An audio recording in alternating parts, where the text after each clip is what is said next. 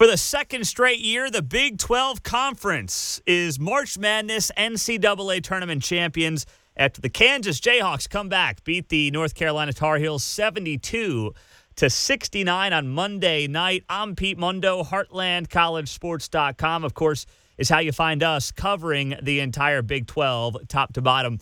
Matthew Postins, you've been hearing from all season long on the Big 12 basketball scene.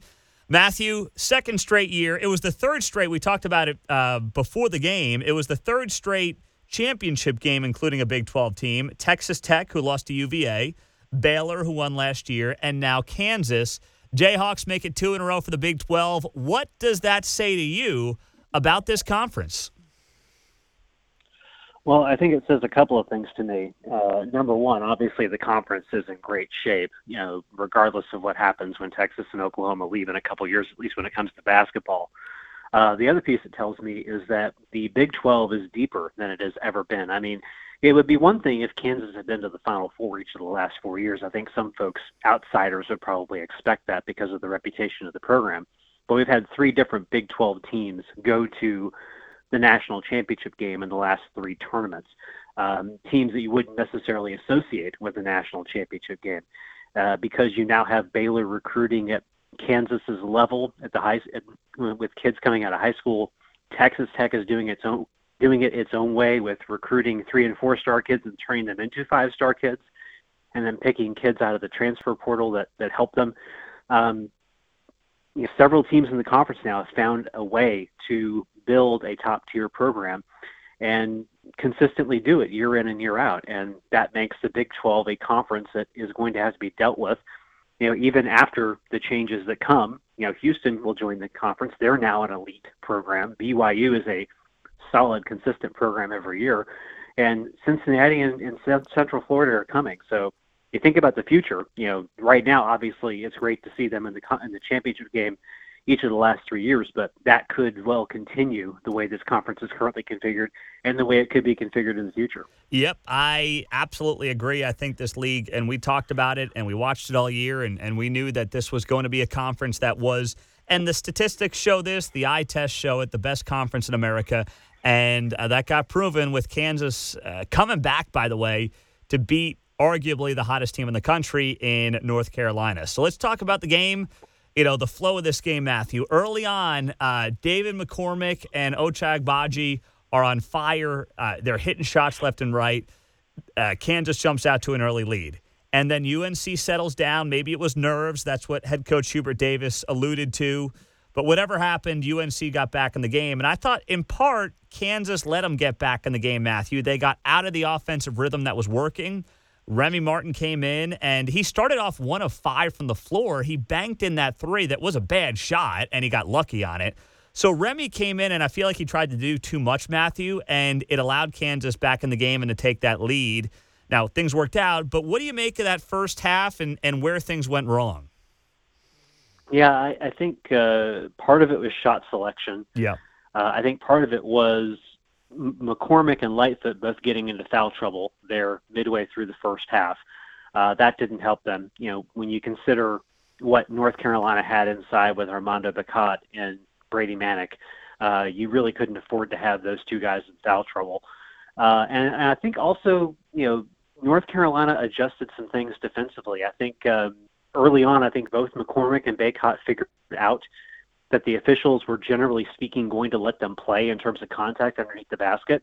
And I think if you, you watch that first half go on, Bacot, you know, kind of took advantage of that. He he became the more assertive player in the last eight, nine minutes of that first half because he kind of realized, hey, I can get away with more contact than I'm probably used to getting away with because the refs aren't going to call it. And, and that's part of getting into the flow of a game, understanding how it's being called by the officials. So um, they just got on a hot streak. I think that that inside outside game really helped them. You know, Manek uh, became their big source for threes in the first half, uh, and they just got on a streak where you know Kansas just could not find a way to cool them off until the very very end of the first half when Agbaji made a jumper and made a free throw. But again, down 40-25 at the half, you know, largest halftime deficit in a NCAA championship game where that team came back to win. Um, I was really interested to see how Kansas was going to respond in the second half, and, and the response that I got isn't quite what I expected. No, I, I agree. I you know I said at halftime it just felt like it was UNC's night, and I was wrong. Uh, there was a there was a viral picture of a bet that Darren Rovell showed, and I, I don't know if mm, you saw this, yeah. but it was like a guy could have won twenty grand if he cashed out on his bet at halftime of the UNC Kansas game on Monday. And, you know, Darren Rovell posed the question would you cash out or would you hold your money to win 80 grand instead of just 20 if UNC were to hold on? And I said, stay all in. Well, I would have lost 20 grand on that, uh, like an idiot. So, not the last bad bet I will make or would have theoretically made. But the second half, uh, let's look at that, Matthew, and how that played out. Kansas just came out of the gates on fire. It reminded me, in a weird way, of the Miami second half as well. I mean, everything just started to click. Uh, layups were being made after they missed a ton of layups in that first half. What was different? Uh, I think defense was different, first of all, and that's kind of what got them going in the Miami game in the Elite Eight. They ratcheted up the defensive pressure. Uh, they they really focused on, in that case with Miami, they focused on Kameron McGusty. In this case with North Carolina, they they really focused on the perimeter and making things difficult for their guards to get the ball into Bacot and Manek. Uh, Dajuan Harris was a guy that Bill Self and the other players really credited for ratcheting up the defensive pressure, and he had a couple of big steals uh, in the first half of that second half, those first 10 minutes that helped lead to layups and transition. They really sped up the pace of the game. Uh, I mean, it was really kind of odd to me to see how Kansas really slowed down in the last 10 minutes of the first half. Once they sped things up, that really kind of changed the whole uh, complexion of the game because that's not a pace that you know players like Manek and Bacot can keep up for you know 20 minutes the way they were playing. Um, I was really surprised at how quickly they made up the gap. That was the thing that really kind of surprised me. I mean, I thought Kansas could come back in that game, but I figured when you're down 15 going into halftime and you're playing a really good team like North Carolina, you figure it's going to take you most of the first, you know, 15 minutes of that second half to execute that comeback, and that's going to take a lot out of you. The fact that Kansas had it back down to a one possession game within the first 10 minutes of the second half, I think really played well for them because they didn't have to expend – a ton of effort to get back into the ball game, and it really gave them an opportunity to kind of you know shuttle players in and out, give David McCormack a little bit of a rest, uh, you know, get Mitch Lightfoot in the game a little bit. It really the fact that they were able to get in the game so quickly really helped them from a game management standpoint down the stretch.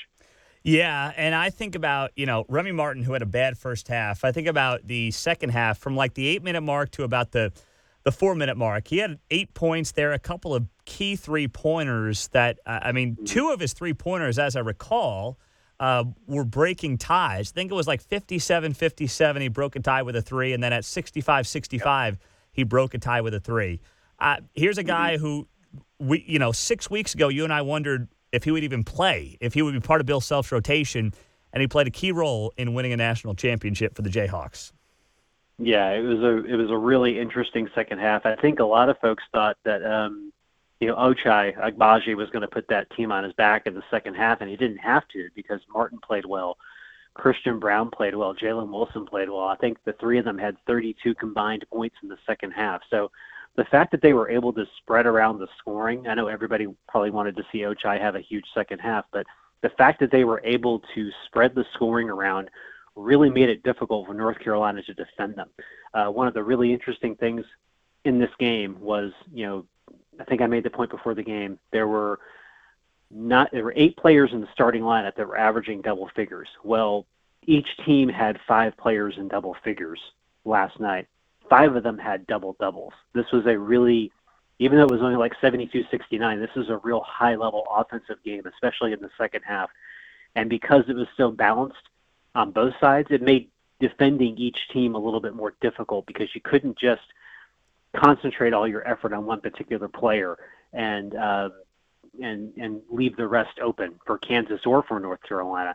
Uh, it was it was very interesting from that aspect, but I think that balanced scoring for Kansas really helped them out down the stretch because it it it helped them distribute the ball around the perimeter when they had the ball on offense, mm-hmm. and it obviously opened up things for David McCormack inside down the stretch. Let's talk about Bill Self's uh, legacy now, Matthew. He has two national titles.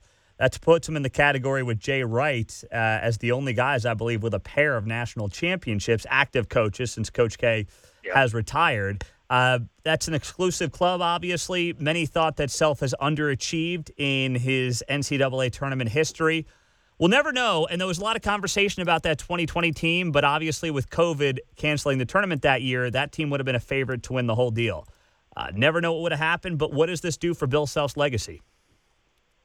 Well, I mean, he's already a Hall of Famer. He's already cruising toward, you know, 800, 900 career wins. Uh, I, you know, he's now the first coach in Kansas history to win two NCAA tournaments. That's a that's a differentiator there on campus. You know, Phog Allen has one, Larry Brown has one. He has the other two. So, you know, that makes him that makes him stand above Phog Allen. If if that's you know pretty impossible for anybody to believe. That's something Phog Allen was never able to do um, you know, he's this is a legacy that he's going to continue to add to. And when you think about the fact that he's only 59, I think yeah. he turns 60 sometime this year. He's got 10, you know, 15 good years left ahead of him if he wants to continue to coach. And when you when you coach at Kansas, you win about 25 games a year. You know, he's going to he could potentially close in on that thousand win mark by the end of his career if that's what he wants to do. But certainly, you know, he's enhanced his legacy to the point where you have to talk about him with Jay Wright, with Dean Smith, who won two, with uh, you know other coaches that have won two or three championships, like the guy he replaced, Roy Williams. Um, he's definitely in that echelon now. When you win multiple national championships at that level, you're considered a you're considered one of the best coaches around and of all time. Uh, well, well deserved as well. Now I'll say this, and I'm not trying to damper anything uh, for KU fans, but uh, we talked about it the other day, and the yeah. most read article on our site uh, the day of the championship game on Monday was Bill Self's comments about the FBI investigation and the fact that it hasn't gone anywhere, but that he never thought it would impact his program or his team. Doesn't look like anything's coming out of that, uh, Matthew. I mean, maybe something happens here in the short term, but how, if at all, should that factor into the conversation here? Um, with this particular team, I don't really think it should factor into the conversation because the the, the the players that were allegedly involved in that are gone. In fact, one of them never even came to Kansas, mm-hmm. uh, if I remember correctly from that info. But you know, none of these players had anything to do with what they're talking about right now that I'm aware of.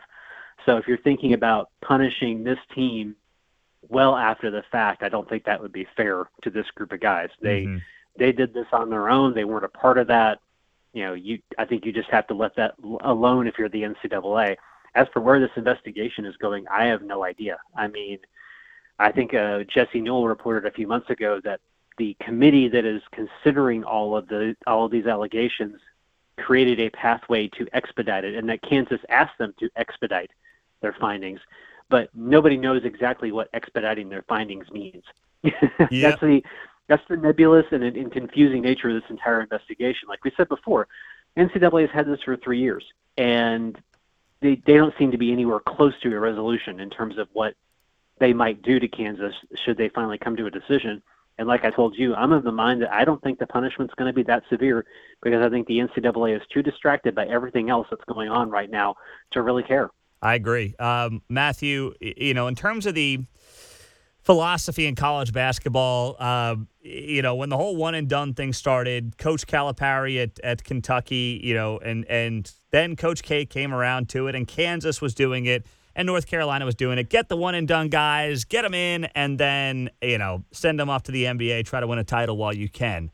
I look at this Kansas team, and and Bill Self has referenced this. It's as veteran a team as he's had, um, and mm-hmm. and look what they did and how they battled through adversity this year. North Carolina, a lot of those key players, uh, Bacot, upperclassman, Brady Manek, a grad transfer from Oklahoma.